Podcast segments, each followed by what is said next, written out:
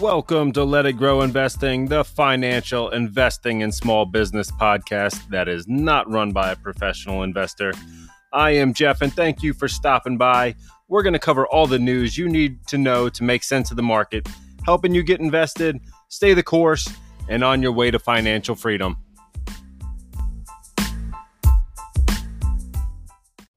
What's going on, guys? Welcome back to the podcast, and thanks as always for being here with me. We've got lots of different stuff to talk about today, but first off, I did want to say that I am back from Key West. Had a great time down there. Nice warm weather. Great wedding that we went to, and glad to be home. But it was definitely nice to get away for a few days. So, with that being said, where do we want to start? I guess on my way down there and on my way back, I was watching the Bernie Madoff documentary on Netflix, and that was definitely eye-opening. I don't really think I knew everything, or I know I didn't know everything about what was going on there. And that the documentary was certainly eye-opening as to all the different people that were invested, following him, thinking he was, invincible as far as what he was doing, how many times he'd been investigated, how many people were pointing fingers at him that it can't be real, and just the way that he got away with it for so long and ultimately finally got caught with fraud when there was no money to give back to these investors in the financial housing crisis of 2008. So, definitely worth watching. If you have not seen it, I would certainly recommend it. But with that being said, the more I think about some different stuff, I really like the idea of having an investment property, and being down in the Florida Keys kind of opened my eyes to the fact that maybe that kind of market would be a better way for me to buy an investment property. I've thought about places in the mid-Atlantic, and kind of some of the different problems that I've had with that are the occupancy rate as to how many times I'm going to get someone to rent a beach house in the middle of February in the mid-Atlantic. Really doesn't happen. So we've got like a 5-month window of going to the beach around here. And I don't know if that's really going to pay the bills and keep everything going the way that I want. So maybe a warmer climate where people are looking to vacation all year round might be a better way to go. And if it's not, would possibly 2 houses in the mid-Atlantic work? One out, more in the mountains, and one at the beach. Would that give me enough to have enough income here and there to really kind of make ends meet for both properties? So I'm really trying to weigh my options. And one thing that I found in my search for trying to figure out if a property is going to be feasible to own is a website called AirDNA. I'm not getting a kickback or anything. I've just happened to find it useful. So you can put in the address, put in how many beds, bath, and really kind of what amenities are around there. It compares other Airbnb rental information versus the property that you're looking at.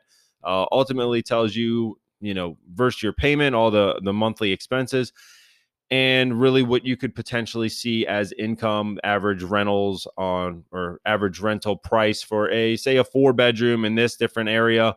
How much could you potentially see there? And, really what are your holding costs? What are your maintenance costs? You can kind of fine tailor that to really your situation, how much you can put down on a property, this, that, the other, and really get a broken down X amount of money in a given year, minus all your fees, and really see if the property is going to work well for you. So I found that helpful for me. So hopefully it works out for you if you're in that boat. If you're looking to get a rental property, or if you have a lot of different experience in this, certainly feel free to reach out on the Let It Grow Investing page on Facebook. It is not a lane that I've, driven down before. So if you have any kind of insight, information, I would certainly like to start a conversation over there. I guess that's kind of where I'm at. I'm just trying to really limit down what area I want to be in. Is a long-term rental, right in the area that I'm in? Is that more feasible? Or would it make more sense to have something that's more in a vacation spot that could potentially be more of those short-term rentals that potentially can bring in some more money But there are risks involved in both ways. I'm quickly figuring that part out.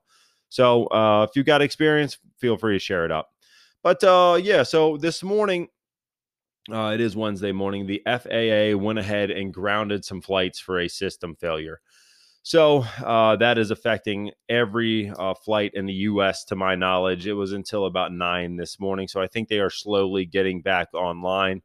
But major, major flight problems again today, January 11th, as I record this. And we also had those major Southwest outages between Christmas and New Year's. We had about 3,000 flights or more that were impacted from that. So I think I flew exactly at the right time. I was able to get away, and we didn't have any delays. I did see a massive amount of people.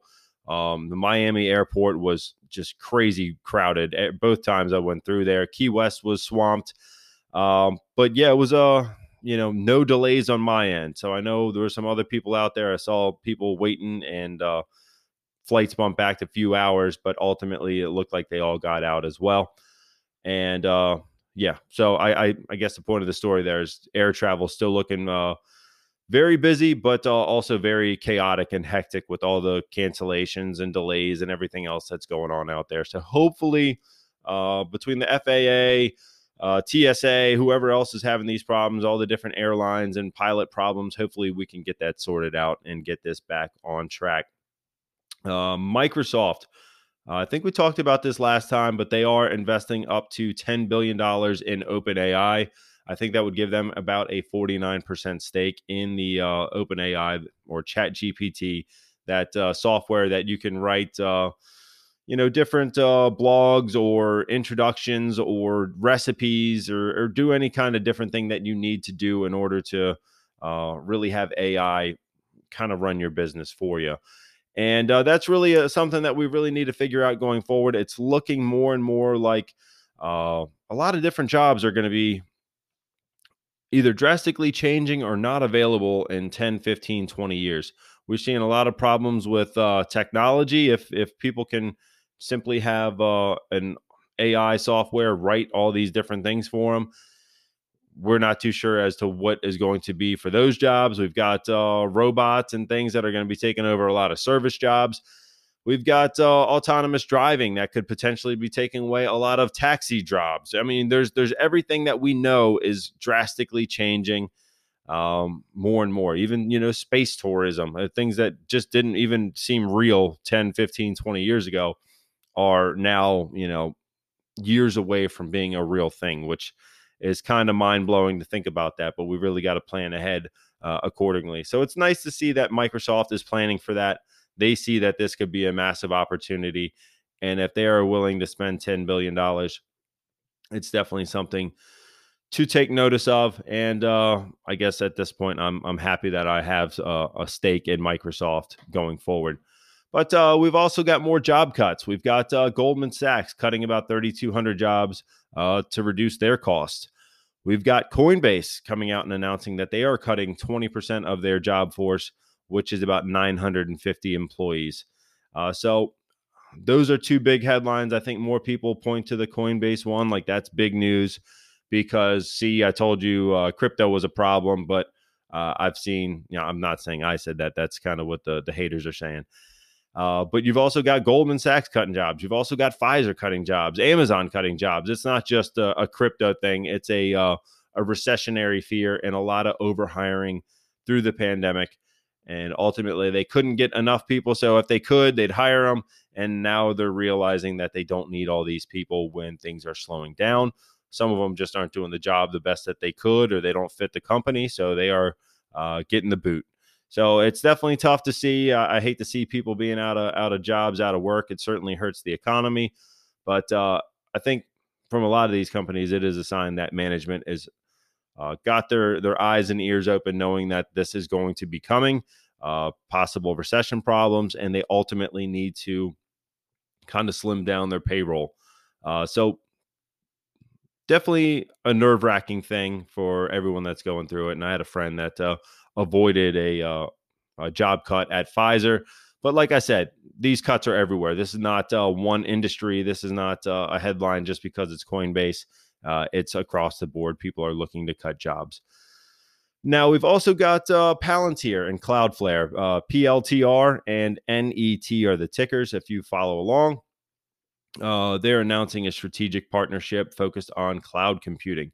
So definitely good to see Palantir kind of, you know, team it up in order to get a little bit more cloud computing presence. I know a lot of their government contracts that kind of uncertain as to what Palantir always does. So it's good to see them partnering up with someone else to maybe help get that business rolling in different ways and kind of get their products out to more people. So I've been in Palantir a long time. It has been a painful stock to own, but ultimately I do think that they are a long-term winner. They just really need to get through some of the different problems and uncertainty around that business. But yeah, I was talking Amazon. They are going to be launching Amazon Air in India on January 23rd. So they are looking to expand into that area, that market. Definitely think that's a smart move on their part. They are also announcing the Buy with Prime to where merchants that are not on Amazon's platform are ultimately going to be able to have Amazon package ship and collect all their different payments and use Amazon's side of the business to help their business. So that one is directly going to be hurting Shopify. And Shopify is, where are we at right now? We are trading down. The market is open. We're about $36 and Amazon is up about 3% today. So one article I'm reading here saying this genius move by Amazon could be bad news for Shopify and PayPal. Yes, certainly could. You know, the PayPal payments are on Amazon, but now if all the different merchants are using Pay with Prime, you are going to see people using that Prime checkout in order to pay for the goods on a third-party website. So a lot of different things to be worried about there. Shopify really does have some competition in that regard. But when you're looking at some different things here, you've got another thing that happened is this was a 5 hour ago article. Shopify just threw a big lifeline to Meta Platforms and Alphabet. If you remember the Apple kind of privacy problems of last year, they turned the world on their head. Really, they said that iPhone users were notified when an app wished to track their activities and were required to opt in to allow it to continue. So they didn't have all the data on Facebook or Meta, Google as to what people were doing. They had to opt into that. So now Shopify is becoming an unlikely alliance with Meta and Google, and they're looking to restore some of the status quo while providing software as a service, which is going to be a potentially lucrative growth engine for them, for Google and Meta. So basically, they are going to be allowed to share their information. The Shopify merchants, they can share their own first-party data and used to target comparable customers or those who bought similar products. So if you can share all your data now with Facebook and Meta from Shopify, it is going to be a game changer for those two. So there's a lot going on here, right? You've got some Apple issues that turned into a Shopify opportunity. Meta had a problem. Google had a problem with advertising directly to the people that were buying these items. Now Shopify can potentially do some things there. I've seen a couple of people say that Shopify is a great, great stock for 2023. Now, I've also seen people say Meta is a number one pick for 2023, I think, because it came down so drastically. And, you know, this wasn't even really factored in the fact that they're getting information from Shopify now. But it really lends the story to where do we want to invest? Now, I kind of broke this down and then I did a little bit more reading. I'm really trying to figure out which one is going to be the best play. Now, this is the second time I recorded this, so I kind of already went through it one time and then I read something else that changed my mind. So I kind of wanted to take a look at these different names. You know, at first I thought, you know, Amazon is the clear winner in this situation. I still think that that is a strong contender in this debate here, whether you go with the growth company like Shopify, you look at Meta for the fact that they've sold off so heavy and they are being undervalued by a lot of different historic metrics. You got Alphabet that really has been punished along with Amazon as well. And now, so a couple different things here. Let me try to unpack this while I try to figure out what I'm getting at here. We've got Shopify really had a lot of different problems. They came through the pandemic with flying colors. They really looked great. And ultimately, things really ended up slowing down for them. I think we bought, I know it was early into the investing challenge in 22. We did buy Shopify. We are down 61% on that stake that we purchased, less than a year ago at this point. So Shopify, I'm looking over here on Google. I can't find the Reuters report, which would be awesome. But Shopify does have some different problems going on here. We've got... the net income year over year from 22 from September is down 113%. We've got EBITDA, earnings before interest, taxes, depreciation, amortization, down 538%. When I look over at the balance sheet, they do have a good amount of cash. They have, where are we at? We've got about $11.2 billion of assets, $4.94 billion of cash and short-term investments. Both of those are down year over year, though. The total assets down 17%. The cash and short-term investments down 34%. Their liabilities is also up 15.8%. So not really the mix I want to see, that your cash and assets are going down, your liabilities are going up. But they do have significantly more assets than they do liabilities. So that ratio is safe to me. Granted, I'm sure they're growing a little bit more and they needed some of this cash, everything else, to weather the storm. Now, cash flow. This is problematic to me. The net income down 113%. Their cash from operations down 611%. Their net change in cash year over year down 1,026%. Free cash flow only being up 27%. So a lot of things here that are definitely worrisome for me as an investor that really don't have me too warm and fuzzy about what's going on here. I really am worried about the growth of the company, the amount of cash, that cash flow did go up, but a lot of these numbers are just kind of like what's going on here, and they really need to do some more digging. Now, conversely, you look, I'm going to pull up Reuters because I find it a little bit easier to navigate, and that's through E-Trade. I do have a link in the description if you are looking to get started with an E-Trade account. They're still doing $3,500, up to $3,500 on new accounts. With those are probably large deposit limits, but you would get something for starting with a smaller amount of money. But when I'm looking over here at Amazon, I do see a couple things that are much better in my opinion. Well, one, like I said, you've got them launching into India. I don't think they're doing that without really weighing the market first. They're trying to see if there's more market opportunity over there. I got to believe that there is. They are going after Shopify with Buy with Prime. They are going after Etsy by allowing, those merchants that are making custom one-off pieces to sell on a Amazon platform. So they don't necessarily have to use Etsy. I'm seeing a lot of different growth drivers. Where Shopify, yes, they are, opening up some of their knowledge to Facebook or Meta and Google. That could certainly be beneficial, but I don't know that it's going to be enough for them to weather what's going on going forward. So that one definitely scares me a little bit. When I look at revenue for Amazon, we're looking at up 19% for 23. We've got revenue growth of 9% year over year from September, gross margins of 43, net margins of 2.3. So low on the net margins, which isn't great, but they sell a lot of product and they have a lot of different ways to make money.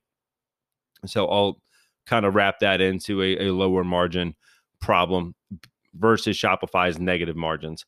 Price to sales on Amazon. This one is definitely notable for me. We've got a price to sales of 1.7.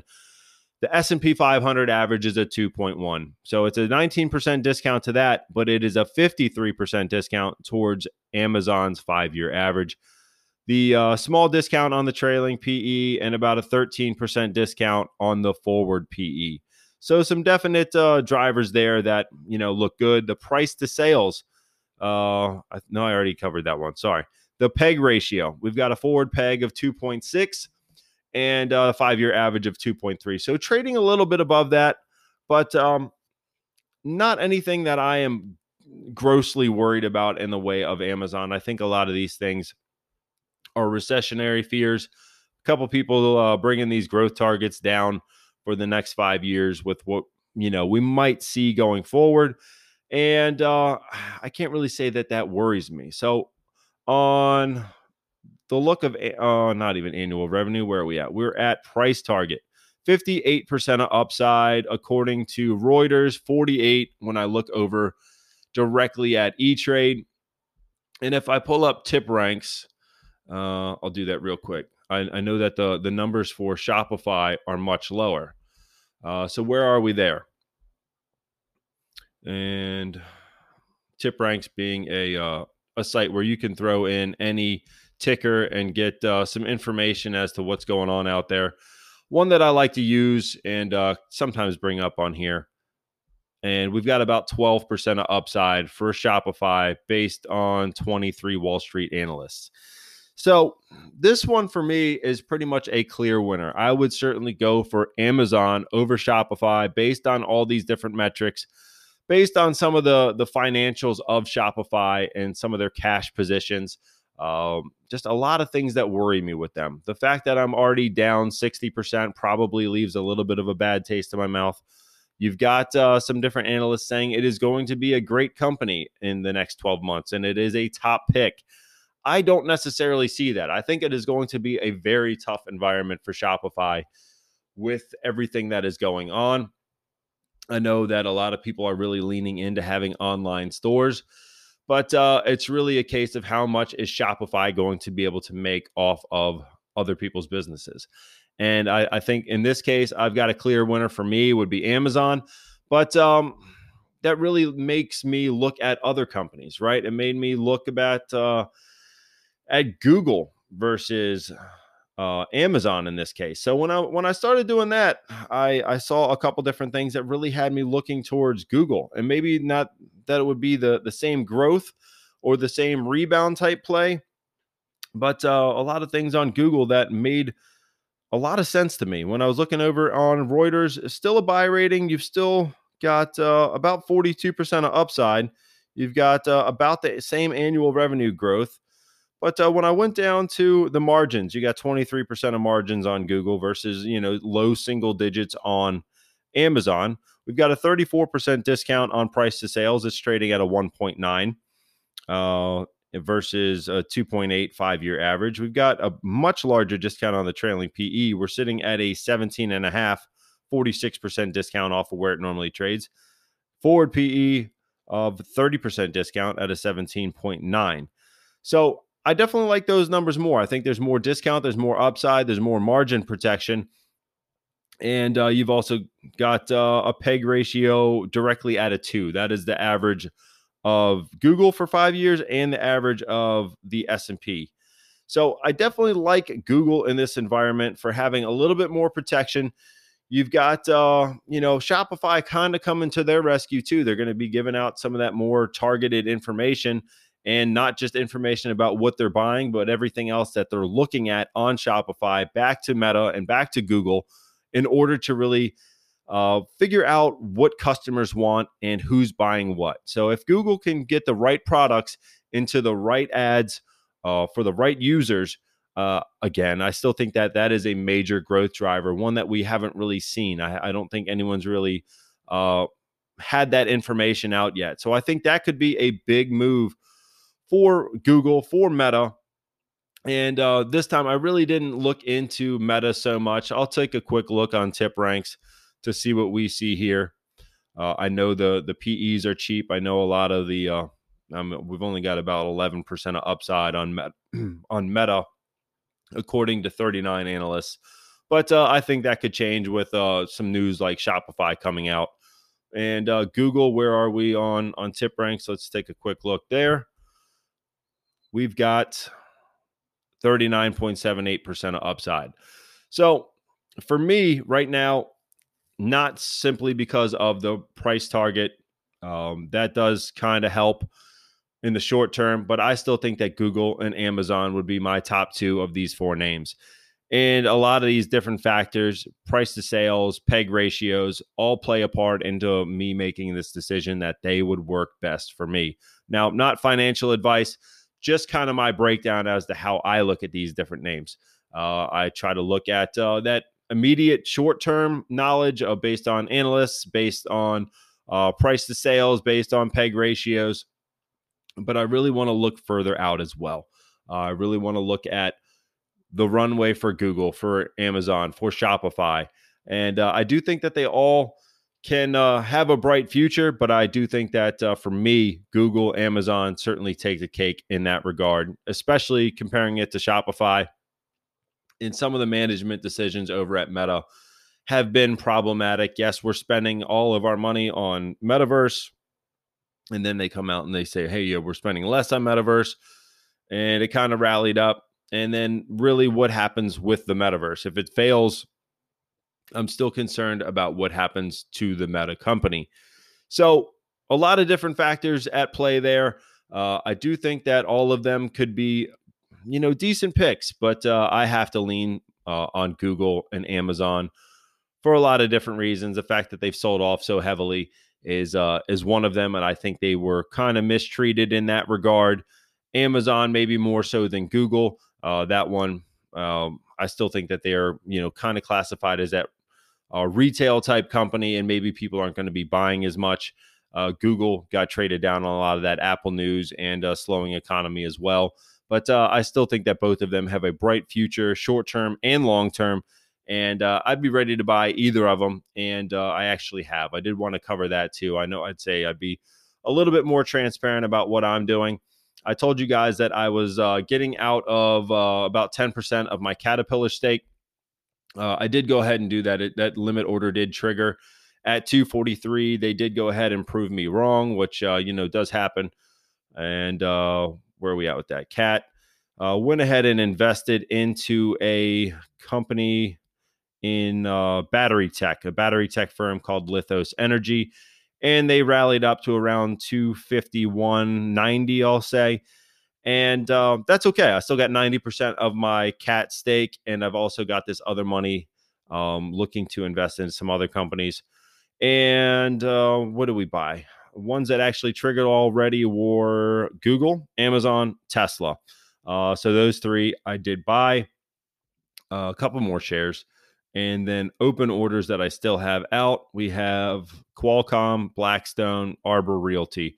So the three that are left are my dividend names that I was looking to add to. And the first ones being those tech names that I thought were oversold, undervalued, and I thought there was good opportunity there as well. So that's what I did this week. And like I said, these are all limit orders, so you can go on vacation. You can let this thing auto purchase if you're out of town and you don't want to look at it. You set your price, you get your targets all ready to roll, and you let the software do what it needs to do for you by having those limit orders and you know, things like that make your life a little bit easier. You don't have to think about it all the time. It doesn't have to be that complicated. But yeah, that's what I did. And yeah, let me know what your thoughts are on that, and also let me know your thoughts on short-term rentals, long-term rentals. If you've got some investment properties, I'd love to hear what's working for you. So please let me know over there. Let It Grow Investing on Facebook.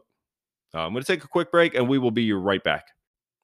All right, we are back on the podcast. So if you have not yet subscribed, please make sure that you go ahead and do so, so you do not miss any future episodes or updates from me. Also, make sure you are on the Let It Grow Investing Facebook page to make sure that you are voting every week in our investing challenge. You know, last year we did outpace the S&P.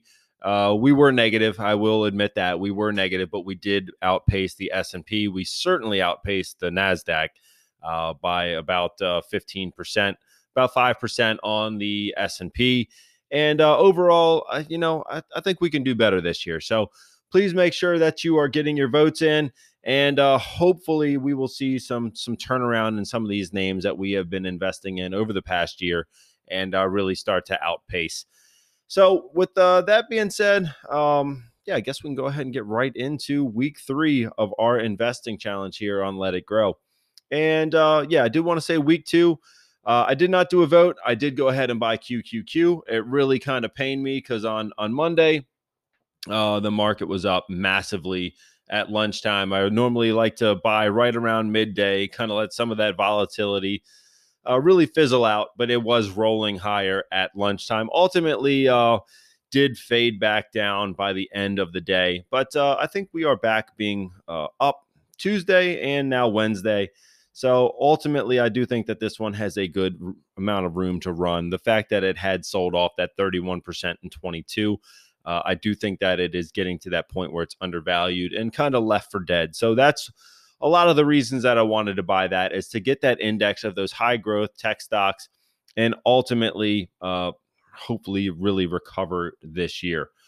So that's what I did. Hopefully, if you're following along, you went ahead and did that in your portfolio as well. We're going to dollar cost average into this thing all year, regardless of what dollar you can set on it. I know some people are doing $20. Some people are doing $100, $200, $300. So really whatever works well for you. If you want to follow along and invest, great. If not, you can simply follow along with what we're doing and see if it can't give you any ideas for what to look for in your portfolio. Again, not financial advice, just simply what I'm doing. And we're playing along dollar cost averaging into some different names over the course of a year, or really just looking for names to buy, and we're dollar cost averaging into the market over the course of a year, maybe not directly into each name. So with that being said, yeah, first one is actually the first stock that we bought last year, which is NVIDIA. And yeah, NVIDIA has definitely treated us poorly over that course of the year, but it has definitely moved up nicely in the past couple weeks. So we bought it last year right around that $300 mark. It got down to a low of 108. That was on the 13th of October. Now we're sitting at 158. So we're up $50 in the course of about 3 months, roughly. And that's definitely a nice, solid move upwards. We do have a PE that is sitting at about 67 times. Beta is about a 2. So it's a little bit riskier, as you can tell from some of those movements that have happened in this name over the course of a year. We still do have about 28% of upside from 27 different analysts. I think that some of the newer ones that are coming in are much higher. We've got a 220, a 200, 225, a 320. These are all price targets, and a 230 within the past couple weeks. So some of the ones that were lower that were bringing this average down were a little bit more at that peak fear back in October. And some of the guidance has moved up with some of the different things that have come out, that we still need chips. Semiconductors aren't just going to disappear. We still do need them. And yes, we were a little bit oversupplied there, getting out of the pandemic and you know, kind of out of that spending spree that everyone had been on. So definitely still a company that I think long-term should serve us well. I wouldn't mind averaging down from that that $300 price point where we bought this one last year, and buy some more now that it's down in the 150s. So that is stock number one, NVIDIA, ticker NVDA. Now, number two, Enphase Energy, ticker is ENPH. This one, wow, actually moved up nicely. We were watching this one. I told you guys that I was looking to sell this one in the 320s. I did trim. I did trim in that 320 range. I think it went up to 339. And then, you know, it just dropped like a rock. Let's take a look over the last month. We went down to about 227. So massive move in a short amount of time, because December 5th, it was at 339. January 9th, it was at 227. So massive move down. Now that's with a lot of the different EV news, lithium news, tech news, everything kind of sold off. This one got wrapped up into that. I told you that if it got back down to these price points, it would be on an investing challenge. There was no doubt about that. I like this stock. I'm still up about 67% on it from when I bought it in 21. Had been one of my biggest gainers and best positions that I had. So now the fact that it got down to that 227, it is now up $11 today, about 4.8%. So that one is certainly looking good for me. I think we are finding a bottom. We are looking for some bright kind of turnaround story in the S&P, in some of the tech names, in some of the EV names. And I think that this one should do well on a lot of that. It's very volatile in that regard, but it is a positive PE. It is making money. And that's more than a lot of growth stocks can say. And it's in the right place at the right time, if you ask me, being in those small micro inverters, kind of the premium solar option that's out there. And we've still got about 37% of upside from 17 different analysts. And even the low right now is set at a 242, which is still an upside. So that it doesn't really look like anyone's predicting it to end the year worse than where it is right now. And like I said, this one doesn't really owe me anything at the moment to be up 67% in about a year and a half. I will take that anytime. So I do think it will rocket back up. This one is a volatile name. We're going to see this one run up, come back down, run up, come back down. But over the course of the past 5 years, and now I'm going to have to switch back to my phone in order to pull this number up and kick myself out of the one E-Trade and into the mobile app. I'm going to pull up Reuters again just because I want to pull up this one number and I want to be accurate with it. So when I go ahead and look up Enphase on the Reuters report here, we've got a 5 year growth of 9,477%. Now that's, definitely a growth stock, right? But this one has definitely seen that massive run up from when the time that they weren't making any real sales to now they're making sales and now they're profitable. So we might see a lot of that growth slow, but I still think that we have a giant runway for success going forward. Forecasted growth of revenue for 2023, 129%. So giant moves there. We've got decent margins, 14.7%, revenue growth of 63%. So a lot of things that are going to be working well for Enphase. I think this is one that you have to buy at the right point. Right point being the right stock price, because it's going to do these massive fluctuations. And I didn't want anyone to see you get hurt when you were buying at 320, thinking this one, yes, it's got 9,000% of growth. I already knew that it was going to fall. Only reason I knew it was going to fall is because every time it does it, it retraces back to some of those lower support levels. And then when it finds that lower support level, it's going to rally up higher. That's just kind of been this trading pattern that it's been in. That's why I got out of it when I did, and at least a portion. So now I really want to look to buy at a lower price point. So number two, Enphase. There's a lot of reasons that I like this one long-term, and I would not mind adding at this price point right now. I might even go ahead and add some more of this one in my portfolio in the next couple days outside of the investing challenge, because I like the price, I like the company, and I think it's got a bright future. Number three, Google. We pretty much already beat that one to death. I covered the fact that it's trading way below its traditional values on that PE, earnings per share, forward PE, price to sales, PEG ratios. They all look pretty decent to me. The fact that the PE ratio is in the teens is also a great indicator of a good value name. And we've also got the Shopify news that came out that they're going to be supporting more of the ad-based things for Google, which should definitely help their business as well. So Google, I don't think you can go wrong with Google. I've already covered that one today, so I'm not going to keep going with it. MPW. We covered this one last time too, and but if you haven't been here, I'll give it a quick run through as well. Medical Properties Trust. They are going to own the land that a lot of different medical facilities are operated on. It's a REIT. It's going to pay you about 9.2% of a dividend over the course of a year. It's about 29 cents per quarter. So you're going to get a lot of money in the way of dividends in this name. PE's trading down at a 5.9. Not your only indicator on a REIT, but it is one that's noteworthy here. We've also got about 27.9% of upside on this name. Couple that with that 9.3% dividend, and you're somewhere in the 30s about upside for the next 12 months. Yes, it has had a rough year. A lot of that is due to the fact that real estate values have come down and there's not as much free cash out there. So I think this one should be bottoming when the real estate market does, which generally lags the stock market. So I think a lot of people are kind of pricing that in, but I do think that it is a great company that they continue to rent out these different leases in these buildings. They are more of a long-term lease. When people get a medical space, they like to keep it.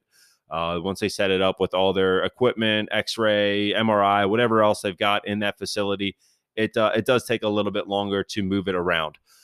So those are going to be more long-term leases that I do like.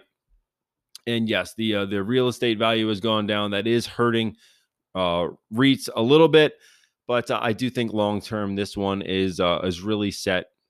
It's kind of a set it and forget it type stock. I don't like to really use that term too much, as I like to keep up to date with what's going on with each company, but it is one that is more that set it, forget it, leave it in a maybe a tax sheltered account. So you're not getting that dividend income taxable from a brokerage account. You might want to hold it in an IRA or a 401k. Talk to your tax expert. That's not me. I would run it by mine. I just would prefer to see you guys make those right calls for where to hold something like this that's going to pay you north of 9% in the way of dividends.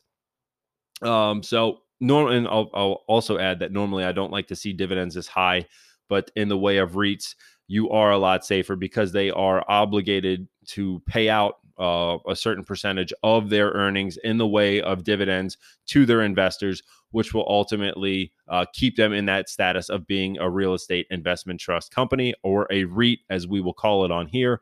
So definitely weigh your options on that one. I think for a lot of people that want some income in retirement, great companies to look at. REITs, you're going to also have a lowerable taxable income without having your regular 9-to-5 income coming in and only having more of those dividends that you're looking at paying you. So definitely something that you could consider. Even being a younger investor or being closer to that retirement age could be a solid company for you to add. Now, number 5 would be UnitedHealthcare. And this is also a company that made the cut because they had a lot of cash on the balance sheet. They had a lot of different great things going for them. Insurance plays have been doing well.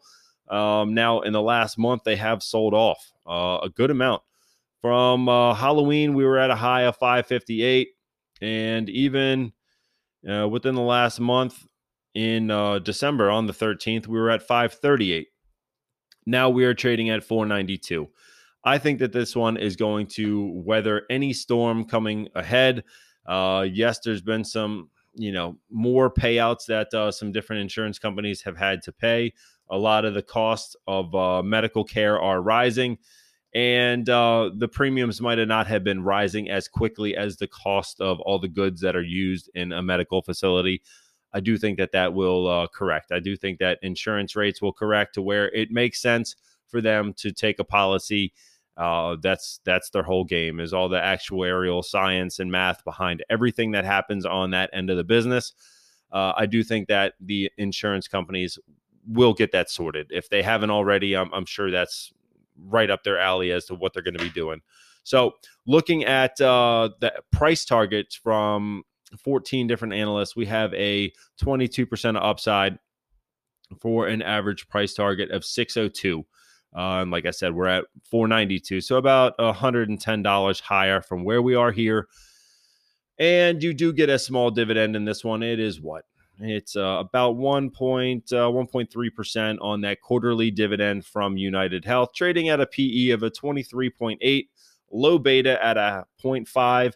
So not as volatile of a company, one that I think you can also kind of set and forget.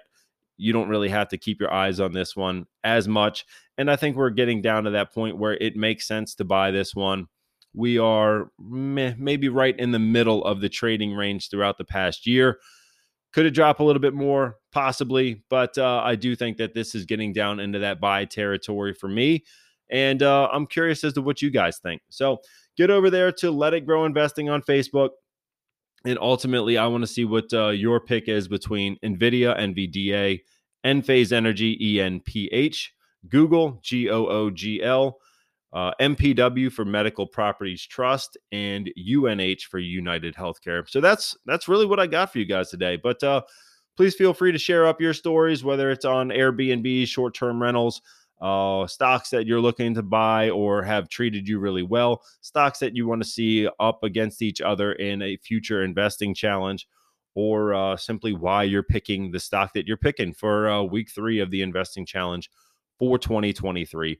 So that's what I got. Thank you guys, as always, for stopping by, and make sure you subscribe so you do not miss any more episodes. Thanks a lot. Take care. I'll catch you in the next one.